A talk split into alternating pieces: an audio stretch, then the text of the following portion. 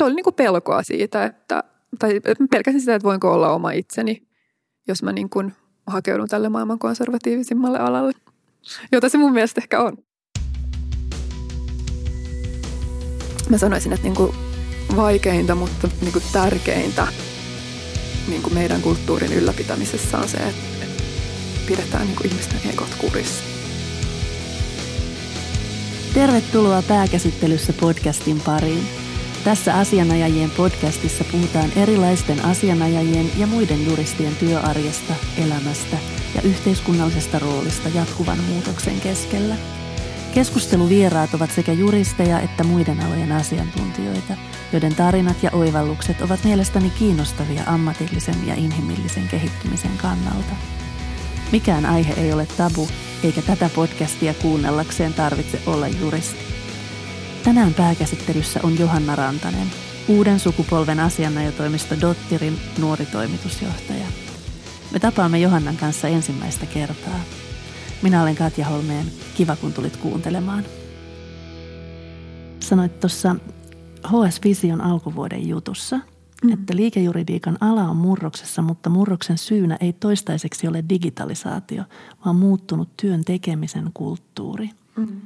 Puhutaan vielä tästä vähän tarkemmin. Mm. Mitkä ne on ne asiat, joita voi tehdä asiakkaalle paremmin tai ja omille työntekijöille paremmin? Mm.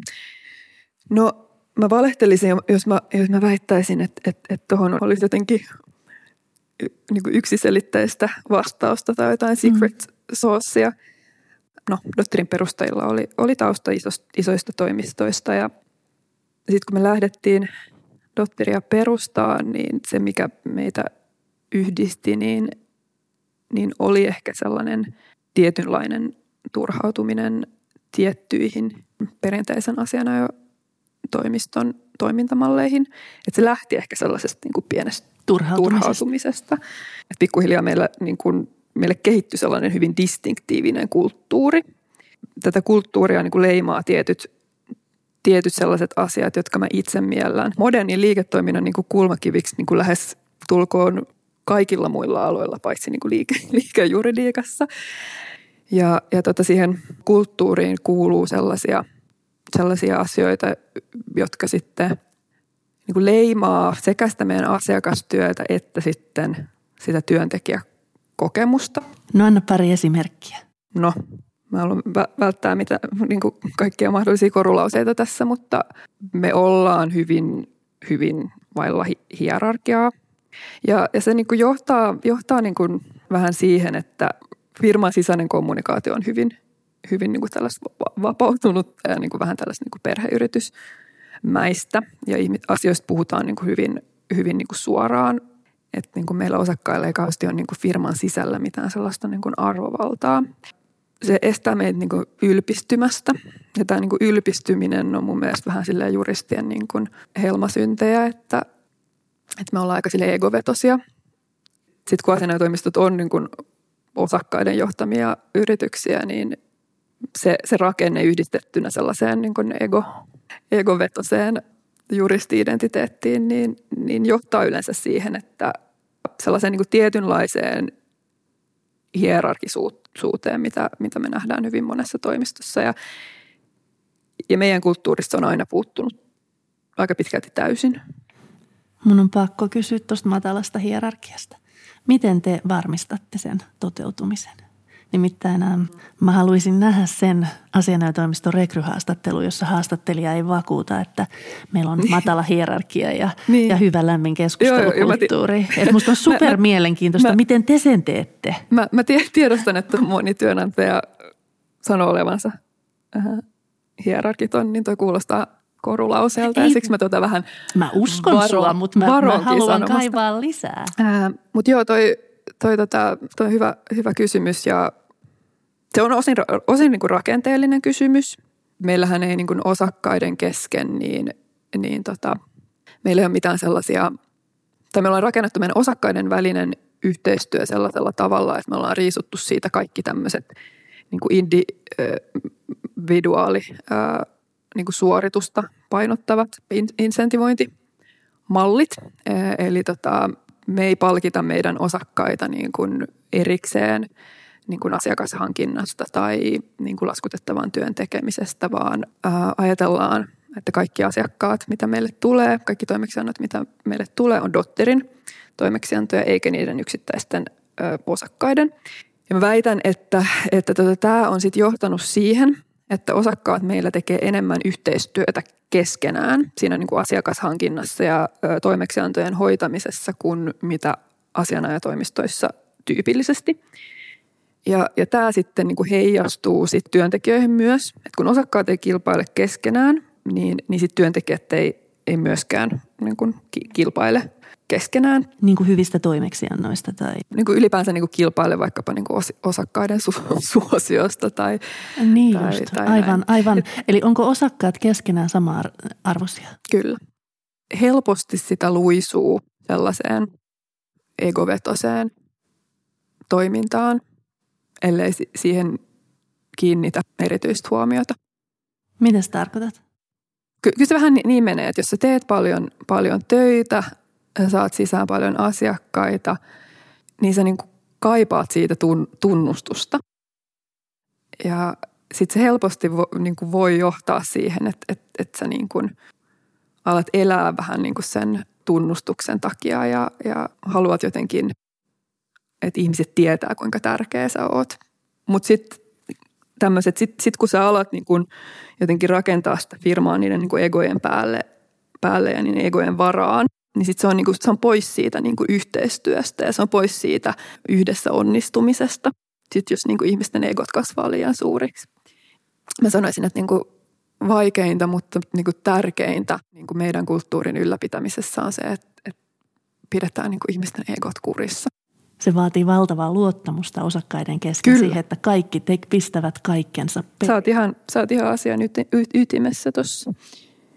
Ja, ja, niin kun, ja se, va, se vaatii siis tietoista työtä. Ja se vaatii sellaista yhdessäoloa ja yhdessä tekemistä, että me niin kuin luotetaan to, toisiimme. Että sen huomaa aina, aina silloin, kun, kun kaikki on vähän keskittynyt niin kuin omiin, omiin asioihin eikä olla vietetty aikaa yhdessä, niin, niin luottamus ottaa vähän hittiä aina silloin. Mikä merkitys sulle tällä luottamuksella ja osakkaiden välisellä yhteistyöllä on henkilökohtaisesti? Onko tässä sulle kaiken ydin? Mä saan siitä tosi paljon itse. Että mun ei niin kuin, että se työelämä ei ole pelkästään sitä niin kuin oman kilven kiilottamista ja sitä jotenkin oman uran edistämistä, vaan, vaan että koko ajan sellainen olo, että, että, että jos, jos toi voittaa, niin mäkin voitan. Ja mä luulen, että, ton, ton tyyppinen kulttuuri ja toimintamalli niin sopii meille ihmisille paremmin kuin se, että me niin kuin rakennetaan organisaatioita, jotka insentivoi ihmisiä ajattelemaan pelkästään itseään, sitä omaa uraa ja menestystä ja omaa asiakas, oman asiakaskunnan maksimoimista. Ja mä luulen, että tuossa asiassa ehkä vähän piilee se liikejuridiikan ongelmallisuus tai se, että miksi niin moni ihminen ei koe liikejuridiikkaa omakseen tai, tai ei, ei voi hyvin liikejuridiikassa. Me ollaan paljon puhuttu viime aikoina esimerkiksi, miten niin kuin virheisiin pitäisi reagoida. Ja niin kuin mulle on mun henkilökohtaisesti aina ollut niin kuin meillä tosi tärkeää se, että mä en ole koskaan pelännyt kertoa niin kuin mun kollegoille, että jos joku asia on niin kuin mennyt, mennyt pieleen. Että jos mä oon niin kuin omalla toiminnalla niin kuin sössinyt jonkun asian. Mulla oli jossain vaiheessa sellainen tapa, että mä niin kuin, aina jos mä olin jos mä sain jotain huonoa asiakaspalautetta, niin mä forkkasin sen mahdollisimman monelle kollegalle, jotta mä saisin niin sellaista, luotua itsellä sellaista turvallisuuden tunnetta siitä, että mun ihmiset on edelleen mun puolella, vaikka mä sössin tän nyt. Oliko ne? Oli, oli aina.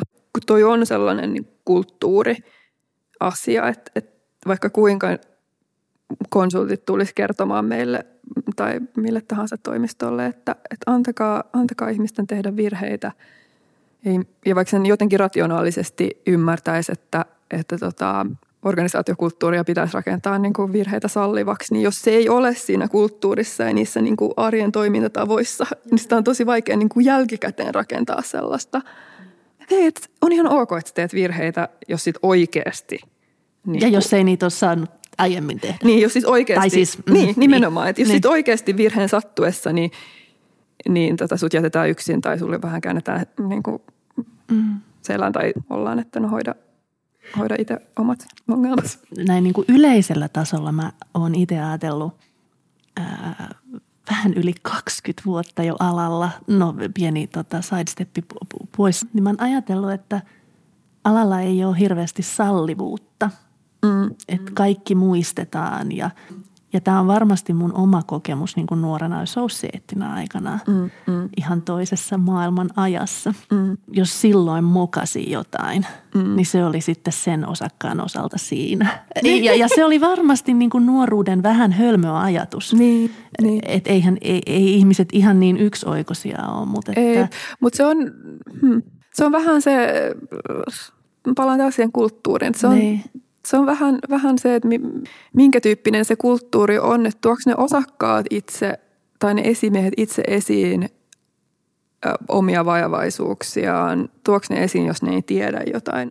Hei, tämä on mielenkiintoinen, koska sä puhuit tuossa jossain sun haastattelussa siitä, että kuinka odotukset nuorille on niin kohtuuttomia, että pitäisi olla ää, sitä ja tätä, oikeastaan niin kuin kaikki taidot. Mm. Ja ylipäätään tämä aika, missä me eletään, niin meidän pitäisi olla kaikki kun tavoitella TED Talk-puheita. Ja, ja niin kuin, että, että introverteille on vähemmän sijaa mm, ikään kuin. Mm. Mutta mä aloin tässä vaan miettiä, että kyllähän osakkaillekin ne viitat, se viittojen määrä, mitä pitää sovitella. Että pitäisi olla hirveän hyvä ihmisjohtaja, erinomainen myyjä, erinomainen viestiä, hyvä coachi, niin, niin, se, niin kuin, se vaatimusten määrä on valtava, mm. jolloin sitä inhimillisyyttä voi olla niin kuin siinäkin vaikea, vaikea tuoda, että tämä on tosi iso heijastuma itse asiassa. Joo, joo siis toi, siis, varsin, varsin, siis asianajatoimiston osakkaana oleminen on kyllä niin kuin niin, kerro mä, nyt. Mä mietin, että mitä, mitä mä kehtaan sanoa, mutta on, Anna tulla. On se kyllä aika paskamainen duuni. tota, äh, kyllä siinä täytyy olla niinku tietynlainen mielenlaatu, että sitä painetta ehkä kestää.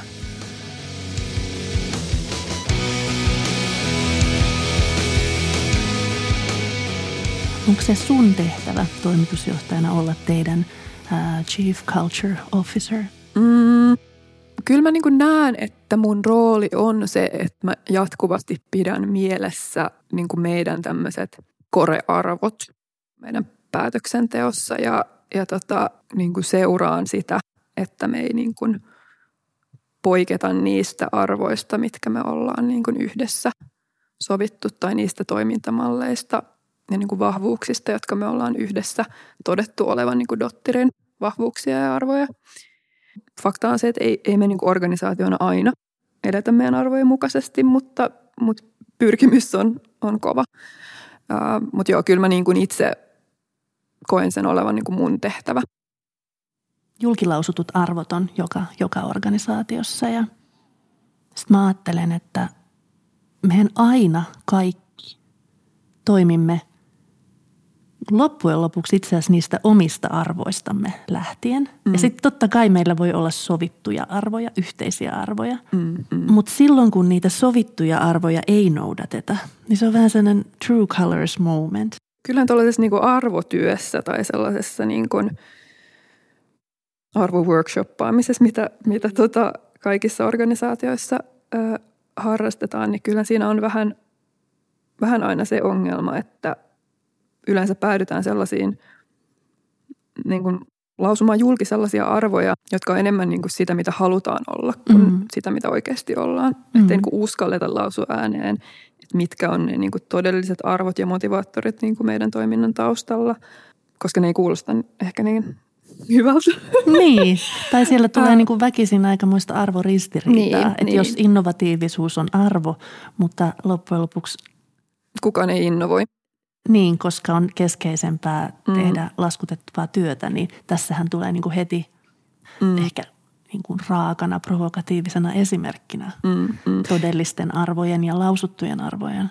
Joo, joo siis toi oli erittäin, erittäin hyvä esimerkki ja niin kuin kyllä mekin välillä ollaan sorruttu siihen, että me ollaan niin kuin kirjattu niin kuin yhdessä työntekijöiden kanssa niin kuin tiettyjä arvoja ja sitten sit kun niitä on jälkikäteen tarkastellut, niin Mutta että hei hetkinen, että onko tämä nyt oikeasti niin kuin sellainen asia, mikä, mikä kuvastaa meidän toimintaa, että tästähän puuttuu täysin tämä niin kuin elementti X, joka kuitenkin ehkä leimaa meidän toimintaa niin kuin enemmän. Se on valittu vaan siksi, että se kuulostaa jotenkin kivemmalta. Minkälainen on uuden sukupolven asianajotoimiston rekrytointistrategia? Haette jotain tiettyä ihmistyyppiä? Meillä oli ehkä silloin nuorena toimistona vähän sellaista niin kuin nuoren yrityksen tendenssiä niin rekrytoida itsemme näköisiä ihmisiä ja ihmisiä, jonka kanssa, joiden kanssa on kiva käydä kaljalle, mikä on hyvin tärkeä asia. E, niin, no se on ehkä tämmöinen jokseenkin infantiilinen rekrytointistrategia, mutta, tota, mutta se on kehittynyt paljon siitä. Kyllä me niin kuin viime vuosina ollaan meidän rekrytoinneissa painotettu tosi paljon sitä, että mitä lisää tämä henkilö voi niin kuin persoonana tuoda meidän firmaan. Jos meillä on liikaa sellaisia niin kuin samasta puusta veistettyjä persoonia, mä nyt sano, sano että tota, ei, ei. asianajotoimistoissa aina olisi näin, että kaikki on samasta puusta veistettyjä, mutta, mutta mun fiilis on ainakin se, että sitä, siihen ei kauheasti kiinnitetä ehkä huomioon, että on niin kuin sellaista riittävää persoonallisuusdiversiteettiä. Ja se vähän johtaa siihen, että, että niin kuin organisaatiokulttuurit ja organisaatiot junnaa paikallaan, kun ihmiset on niin homogeenisia niin kuin persoonallisuudeltaan. Joo. Tai sitten ne ei vaan tule esiin siellä ne kokonaiset persoonallisuudet syystä taikka toisesta. Niin. Hei, tuoreen talouselämän liikejuridiikka numeron mukaan te teitte yhden suhteellisesti kovimmista kasvuharppauksista 24 prosenttia liikevaihtoa lisää. Mua kiinnostaa, mistä se kasvu tulee, mistä se on tullut. Tuleeko se aloilta, toimialoilta, jotka on vahvasti kulttuurivetosia ja joissa ehkä juristeja ei ole aiemmin niin paljon käytetty vai, vai mistä? Joo, joo siis ilman muuta kyllä me ollaan aina, aina just palveltu paljon sellaisia toimialoja, jossa juristeja ei kauheasti aikaisemmin olla käytetty.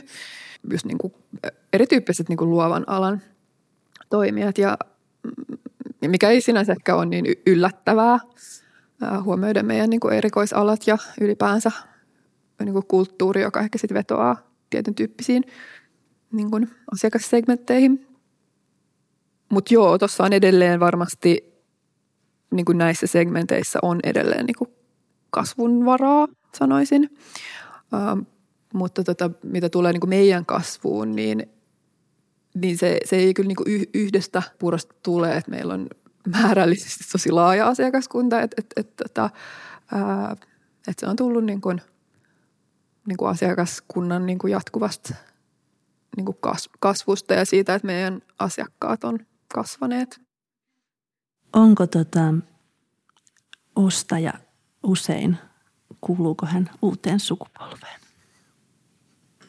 Niin kuin vähän sellainen buy us for us. Mm, aika usein joo. joo. Et kyllä toi on,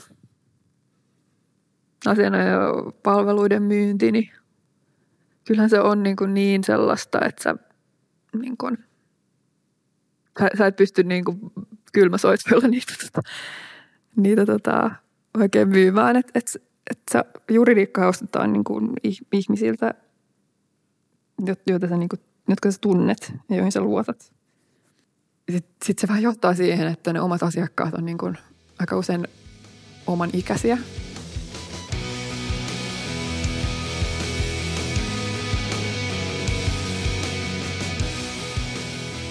Puhutteko te teidän brändistä ja teidän brändin vahvistamisesta tietyllä tavalla, niin onko se teille iso asia toimistossa?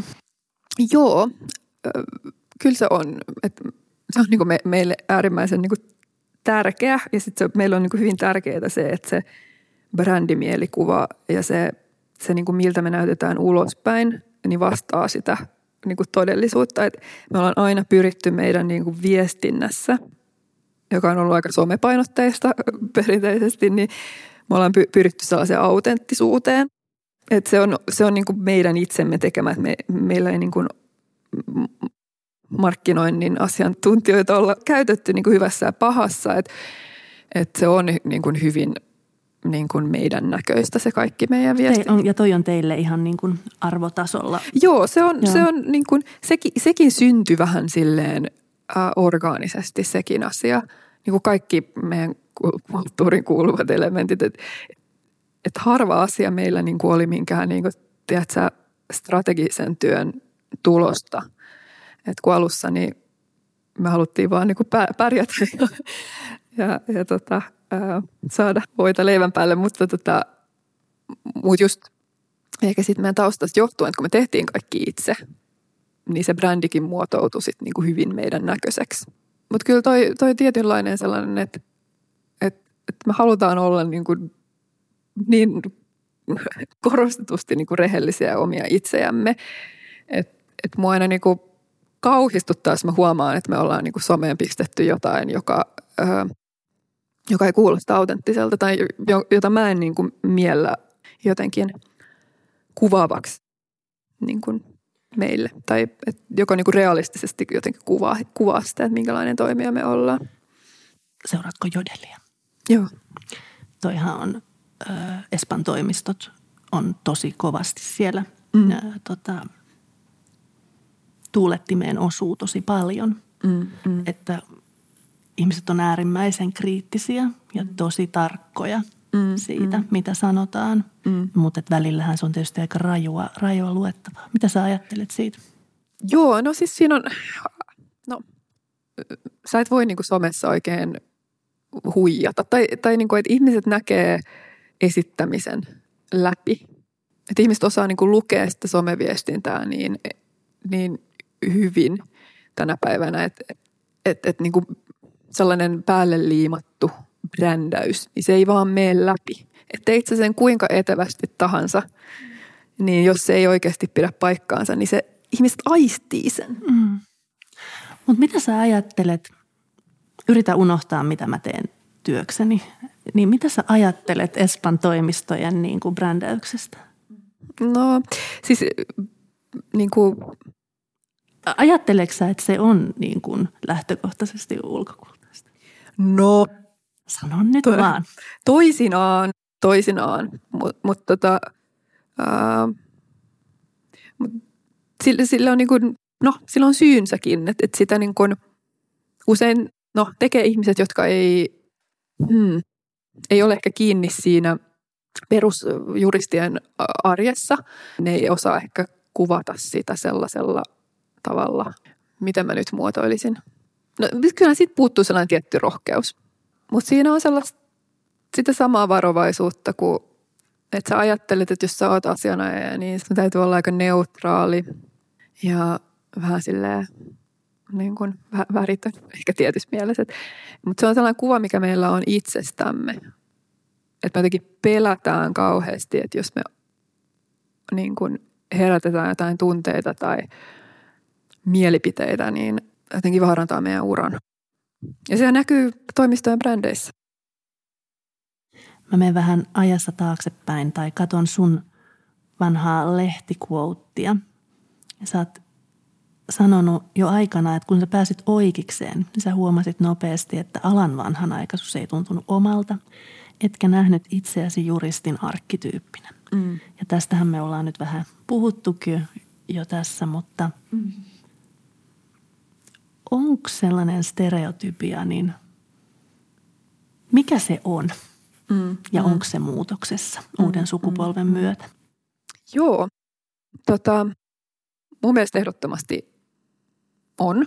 Ähm, että kun me mielessämme ajatellaan liikejuridiikan parissa työskentelevää asianajaa, niin minkälainen persoona meillä niin kuin piirtyy verkkokalvoille – kyllä toi on mun mielestä niin kuin itsestään selvää, että, että asianajaja mielletään tietynlaiseksi. Ja niin kuin me ollaan tässä jo keskusteltu, niin, niin siihen asianajajan arkkityyppiin niin, niin kuuluu sellainen niin kuin, tietyn tyyppinen niin kuin virheettömyys ja sellainen neutraalius ja sellainen, sellainen niin kuin turvallisuus ja vakaus, mitkä sinänsä on niin kuin kaikki hyveitä, että niissä ei niin kuin sinänsä ole mitään vikaa, mutta se on aika kapea. Se, se profiili tai se arkkityyppi on aika kapea, eikä me niin kuin kaikki liikejuridiikan parissa työskentelevät, niin täytä kaikkia ni, niitä arkkityyppiin kuuluvia ominaisuuksia. Mutta yritämme kuitenkin Mutta kovasti. yritämme kovasti. Ja mä luulen, että, että verrattuna monen muuhun ammattiin, niin, niin kuin asianajajan, asianajajuuteen liittyy aika paljon sellaisia niin kuin tietynlaisia persoonaan liittyviä odotuksia. Mutta mä väitän, että tulee aika pitkälti niin kuin alan sisältä ja meistä, meistä itsestämme. Että me ajatellaan, että kun me toimitaan asian, asianajajina, oli se niin kuin millä sektorilla tahansa, niin meidän täytyy olla persoonina tietynlaisia. Ja aika harvaan ammattiin kuuluu mun mielestä yhtä paljon tällaisia tietynlaisia niin kuin persoonaan liittyviä odotuksia. Niin mulla on sellainen olo ollut pitkään, että, että tämä niin kuin aiheuttaa aika paljon sellaista niin kuin turhaa, ehkä stressiä niin kuin nuorissa juristeissa. Ja on itsessänikin aiheuttanut sellaista turhaa niin kuin pelkoa siitä, että, että miltä näyttäytyy. Ja, ja tota, pelkoa siitä, että ei, ei istu siihen täydellisen asianajajan ää, parkkityyppiin ja muottiin. Ja mä väitän, että sen itse työn kannalta, ylipäänsä jos niin kuin kysyy asiakkailta, niin moni tällainen asiana niin kuin persoonallisuuteen liittyvä odotus on, on niin kuin turha. Ei asiakkaat odota meiltä niitä samoja asioita kuin mitä me itse itseltämme vaadimme.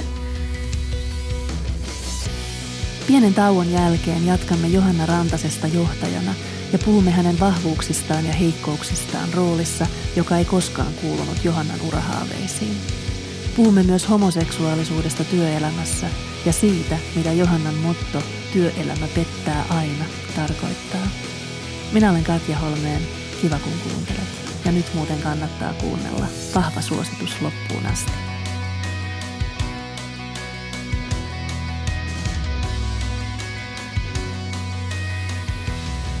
Tätä, mulla on sun kollegalta quote susta.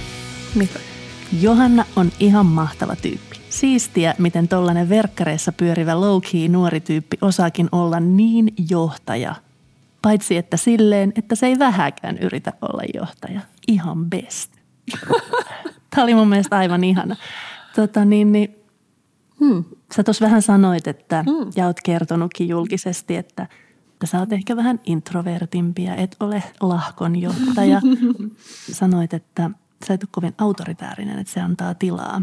Ja sä uskot, että se on hyvä juttu Niin, mä, siis meidän kaltaisessa organisaatiossa mä luulen, että se on ollut hyvä ö, juttu. Että, mä, että mulla ei ole niin liian vahvaa sellaista jotenkin tarvetta nostaa itseäni ö, jotenkin framille. En mä tiedä, siis se, se olisi mun mielestä vähän ristiriidassakin jopa sen meidän niin kuin eetoksen kanssa, että me tehdään niin kuin kimpassa duunia ja niin kuin yhdessä onnistutaan – niin mä oon niin kokenut sen hyödylliseksi, että mä jaksan silleen antaa ihmisille tilaa ja kuunnella heitä. Ja sitten mä saan sellaista ehkä insightia meidän organisaatioon, mitä mä en niin saisi, jos mä olisin tosi päälle käyvä persoona itse. Niin kun ihmiset niin uskaltaa sanoa ja niin kuin tuoda esille sitä omaa, omaa näkemystään. Että siihen ei niin tarvitse kuulua sellainen – auktoritaarisuus tai, tai sellainen lahkojohtajuus. Koska mä niin kuin kamppailin sen kanssa tosi paljon, koska mä oon niin erilainen persoona kuin meidän entinen toimari, mm-hmm. jolle mä oon tietenkin paljon, paljon velkaa. Mä en usko, että Dotter olisi niin kuin lähtenyt niin jotenkin räjähtävästi käyntiin kuin mitä se ehkä lähti silloin aikana, ellei, Antti olisi ollut puikoissa, koska se se on niinku persona tosi sellainen niinku fire starter. Mutta joo, siis nä, näin mä niinku itse näen sen ehkä mun oman vahvuuden. Niin ja sitten mä, mä oon aika tällainen analyyttinen ja suhtaudun aika niinku kriittisesti niinku asioihin sekä mun omiin päähänpistoihin että muiden ihmisten päähänpistoihin. Niin, niin mä jotenkin mielen, että mun vahvuus on se, että mä osaan tarkastella asioita aika monelta eri, eri kantilta. Että mä en ole kovin mustavalkoinen ihminen. Ja se on niinku auttanut mua niin kuin luovimaan tässä meidän organisaatiossa ja, ja niin kuin löytämään sellaisia tapoja olla ja toimia, jotka jotenkin on pitänyt harmoniaa yllä niin kuin meillä. Mutta sitten niin, mut sit ehkä ne heikkoudet on just sitä, että mä välillä mietin, että, että pitäisikö mun olla jotenkin vahvempi suunnannäyttäjä tai pitäisikö mun olla jotenkin persoonana niin kuin inspiroivampi tai jotenkin energisempi. mutta tota, mut sitten mä oon niinku todennut, että hitto vie, että, mä niinku, että jos mä alan niinku esittää jotain, mitä, mitä mä en oo, niin äh, ihmiset on fiksuja. Ne näkee, niinku, ne näkee tuollaisten roolien läpi. Että mä en niinku voi mitään muuta kuin olla oma itseni. Ja sitten jos se ei toimi, niin sitten mä siirryn tekemään jotain muuta. Mutta, mutta tota, se olisi jotenkin karmivaa, jos mä joutuisin elää mun työelämää silleen, että mulla olisi koko ajan rooli päällä. Mm. Et, niin. Ihan varmasti. Vielä tästä johtajana kasvamisesta. Ennen kuin susta tuli toimitusjohtaja, mm. niin oliko sulla jotain johtamiskokemusta sinänsä? Että ylipäätään sä oot sanonut julkisesti, että Dotterin perustamiseen kanssa et ollut ehkä ihan valmis. Mm. Ja sitten sä ryhdyit, sut valittiin toimitusjohtajaksi. Mm. No mä oon, no mä oon hyvin yllättynyt siitä, että mä oon päätynyt asianajotoimiston toimitusjohtajaksi. Itse varmasti eniten yllättynyt kaikista ihmisistä. Se ei ollut missään vaiheessa mun mikään urasuunnitelma tai, tai mitään sellaista, mitä mä olin itse edes Dotterin kohdalla ajatellut silloin, kun mä hyppäsin mukaan perustamaan firmaa. Et, et ilman muuta tämä rooli, missä mä nyt toimin, on kehittänyt mua ihmisenä, koska mä oon joutunut niin monta kertaa niin kuin sellaiselle, no mun comfort zonein ulkopuolelle. Mä luulen, että, että se, että, että mä oon persoonana ehkä sille epäsopiva toimitusjohtajaksi on myös mun niin kuin vahvuus siinä mielessä, että, että kun mä en ole toimitusjohtaja sen johtajuuden takia tai sen takia, että mä haluaisin nyt alaisia ja mä haluaisin johtaa muita, niin, niin sitten ne mun tarkoitusperät ehkä on sitten sen organisaation kannalta hyödyllisempiä. Sä jossain haastattelussa olit muistaakseni sanonut, että, että ihan siinä uran alkuvaiheessa niin sä olit vähän ujo ja sua stressasi tosi mm. kovasti. Sua saattoi jännittää, pelottaa jollekin osakkaalle kes puhuminen tai joku asiakastapaaminen. Mä en muista ihan mm. tarkkaan, mitä sanoit. Onko sitä pelokasta Johanna enää olemassa? Vai oliko siinä kyse mm. jotenkin mm. siitä, että sä yritit olla jotain mm. muuta kuin sä olet? Noudattaa mm. sitä mm. mm. muitteettoman nuoren asianajajan stereotypiaa? Joo, tietysti mielessä kyllä, mutta siinä on kyllä tapahtunut niin kuin, aivan varmasti niin kuin jotain tällaista, no siis ylipäänsä se, että mä hyppäsin Dotteriin. Äh, Oliko se sun Ferrari? Sitten sä löysit sun Ferrarin. Sä otit voimavarat käyttöön. Niin mä, mä, siis, no onhan toi, niin kuin, sehän oli niin, va, niin kuin päätöksenä ja valintana se oli niin, niin kuin jotenkin crazy, että, tota, että mä siinä vähän niin kuin palasin juurilleni, hmm. kun mä olin tehnyt niin turvallisia valintoja siihen mennessä oikeiksen aikana ja toiminut ihan niin kuin silleen, niin kuin pitääkin kaikissa mun harjoittelupaikkojen valinnoissa ja näin. Niin, tota, niin sitten se, että mä yhtäkkiä kolmen vuoden kokemuksella perus, on mukana perustamassa jotain asianajotoimistoa, niin se tuntui niin, niin kuin hullulta jutulta, että, että, että siinä niin kuin lähti, niin kuin, mä lähdin niin kuin vähän kyseenalaistamaan niin kuin ka- kaikkea sit siinä, siinä samalla. Mutta kyllä se, että mä niin kuin heitin itteni niin kuin noin jotenkin vastuuttomasti niin kuin altaan syvään päätyyn, vaan niin kuin minkäänlaista asiakashankintakokemusta mä oon yhtäkkiä rakentamassa jotain niin kuin omaa praktiikkaa. Kun mä just, just olin niin kuin puhunut kenellekään asiakkaalle puhelimessa niin kuin siihen mennessä, että et, et mä olin niin kuin ihan silleen kauhuissani välillä. Ja mä, kaip, mä muistan, että mä kaipasin mun niin kuin entistä esimiestä Boreniukselta ja, ja tota, mä jouduin niin kuin ni, hyppäämään niin silleen niin kuin sen mun comfort zonein ulkopuolelle niin kuin koko ajan. Että mä olin ihan silleen, niin kuin, että et, et, mä, mä olin niin stressed out, että pahoittelut kaikille mun lähe, läheisille, jotka kesti mua ne, ne vuodet. Et tota, mä, mä, jotenkin ehkä silleen, että musta tuli vähän niin kuin, tu, niin kuin tuurta ehkä sille jännitykselle, että, että, että jossain vaiheessa mä, mä, mä sitten tajusin, että, että mä oon niin kuin, mä, mä oon niin kuin tehnyt niin paljon sellaisia asioita, jotka on niin kuin pelottanut ja ahdistanut mua, että, että niin kuin mikään ei enää, mikään ei enää pelota. Et kun en, mä, en mä koskaan ollut tykännyt esiintymisestä ja näin. Et kun mä oon joutunut sitä tekemään ihan super paljon tässä niin kuin dotterin aikana, niin tota, sitten mä oon vaan jotenkin löytänyt itseni niin kuin siinä, että, että mä, no okei, okay, että mä en ole niin kuin niin kuin esiintyjä persoona, mutta kyllä mä voin esiintyä tällaisella mun omalla ja, tavallani. Ja ehkä esiintyjä persooniakin on. Ehkä se ei olekaan niin kiinteä, kuin, niin kuin ei se asianajajan stereotypiakaan. Toi oli, oli kiitos tuosta ton jakamisesta. Sä sanoit tuossa taannoin me naisissa, muistan kun ostin sen lehden, niin hätkähdin ja ilahduin tosi paljon, kun sä sanoit, että homoseksuaalisuus on ollut sun supervoima myös työelämässä. Mm, mm, mm. Joo, siis se ei ole mikään provokaatio, vaan siis mä oon aidosti, aidosti tota mieltä, että tietyllä tavalla se, että mä niin kuin tuollaisella henkilökohtaisen elämän osa-alueella, niin en, en vastaa sellaista stereotyyppistä kuvaa siitä, että mikä on liikejuridiikassa toimiva tota asiana tai minkälainen hän on, niin, niin tota se on tietyllä tavalla antanut mulle henkilökohtaisesti sellaista tiettyä niin kuin voimaa ja niin kuin näyttämisen halua. Tämä kuulostaa tietenkin vähän lapselliselta nyt, mutta mä oon ehkä halunnut vähän silleen näyttää, että, että kun mä voin olla täysin julkisesti gay ja silti toimia ja menestyä tällä meidän alalla. Se, se kuulostaa tietenkin itsestäänselvyydeltä, että näin, ää, näin on, että tietenkin tällä alalla voi menestyä niin kuin olisi suuntautuminen mikä tahansa, mutta, mutta kun fakta on se, että mitään sellaisia esikuvia mulla ei liike-elämässäkään oikeastaan kauheasti ollut, ähm, niin se ei ole ollut niin kuin itsestään selvää. Kun mä en ole niin kuin nuorena, mä en ole niin kuin nähnyt, että, että itseni edustettavan liike-elämästä. Mulla ei ollut sellaista roolimallia. Ja sitten mä niin kuin toivon, että, että, että voisi ehkä toimia sitten inspiraationa nuorille. Niin, olla kokonainen. Mielessä. Mm. Joudutko miettimään sitä? Et kerrotko lehdessä? Mm, joo, joo kyllä, kyllä sitä aina miettii. Mä oon aina ollut hyvin avoin mun suuntautumisesta. Ja täällä älä tulkitse väärin. Mä tulin tosi nuorena ulos kaapista, jo niin kuin lukioikäisenä.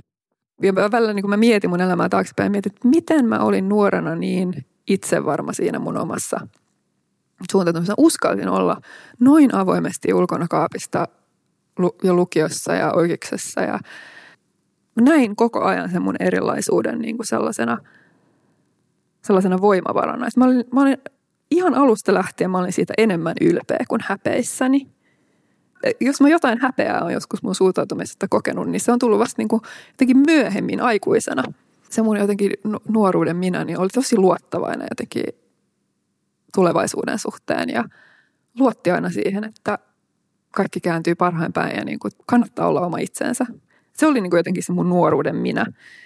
Ja sitten sit tosiaan, kun me puhuttiin, että sitten kun mä tulin oikeikseen, niin mä aloin vähän skakaamaan jotenkin. Mä että voit mä nyt olla näin avoimesti sitä, mitä mä oon, kun kukaan muukaan ei ole. Että kaikki mun ympärillä on heteroita, että, että tota, mä joukkoon. Mutta sitten yli kolmekymppisenä, niin jotenkin kaikki tuommoiset pelot on karissu ihan täysin. Ja mä tiedostan hyvin sen, että, että moni, moni niin kuin vähän pyörittelee silmiä ja miettii, että, että, että eihän tuollaisella asialla niin kuin ole mitään väliä. Et ihan sama, että mitä sun täytyy sun suuntautumisesta puhua, että on täysin irrelevantti asia, asia sun työn kannalta. Niin joo, varmasti on niin kuin se mun työn kannalta, mutta ei se mulle yksilönä ole irrelevantti asia. Että se, että kenen kanssa me jaetaan meidän elämää ja ketä ihmisiä me rakastetaan, niin se on hyvinkin relevantti asia yksilölle. Ja jos mä en niin kuin siitä puhuisi tai pystyisi olemaan siitä avoin, niin kyllä mä siitä niin kuin kärsisin. Ja siihen niin kuin menisi tosi paljon voimavaroja, jos mä joutuisin niin kuin sitä asiaa piilottelemaan. Et jos sä oot niin kuin valtaväestöä ja niin kuin seurustelet vastakkain sukupuolen kanssa, niin sä et edes ajattele sitä, että kuinka usein sä siinä sun arjessa tuot sen sun vaikkapa parisuhdestatuksen esiin. Että sä et joudu ajattelemaan sitä. Että se, se heterous on, on myös hyvin relevantti asia. Mutta sitä ei niin kuin sitä ei niin ajattele, koska se ei ole mitenkään poikkeavaa. Niin ikään kuin, että homoseksuaalisuus on yksityinen asia, joten siitä ei kannata puhua, mutta heterous on mm. niin normaalia, että mm. se on mm. täysin julkinen asia. Mm, mm, mm, mm. Mä, joo, musta ei enää ole niinku tuollaista gay-shamea kyllä yhtään.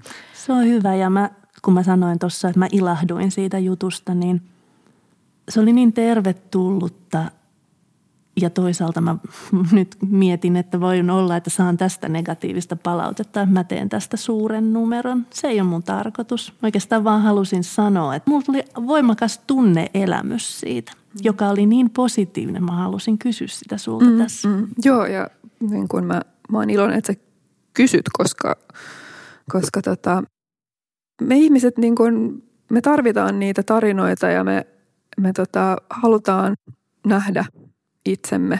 Mä haluan, että ihmiset näkee itsensä edustettuna mussa niin kuin tältä osin.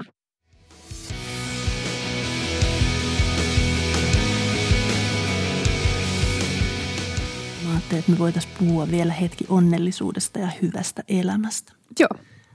Tota, hyvästä elämästä kokonaisuutena, niin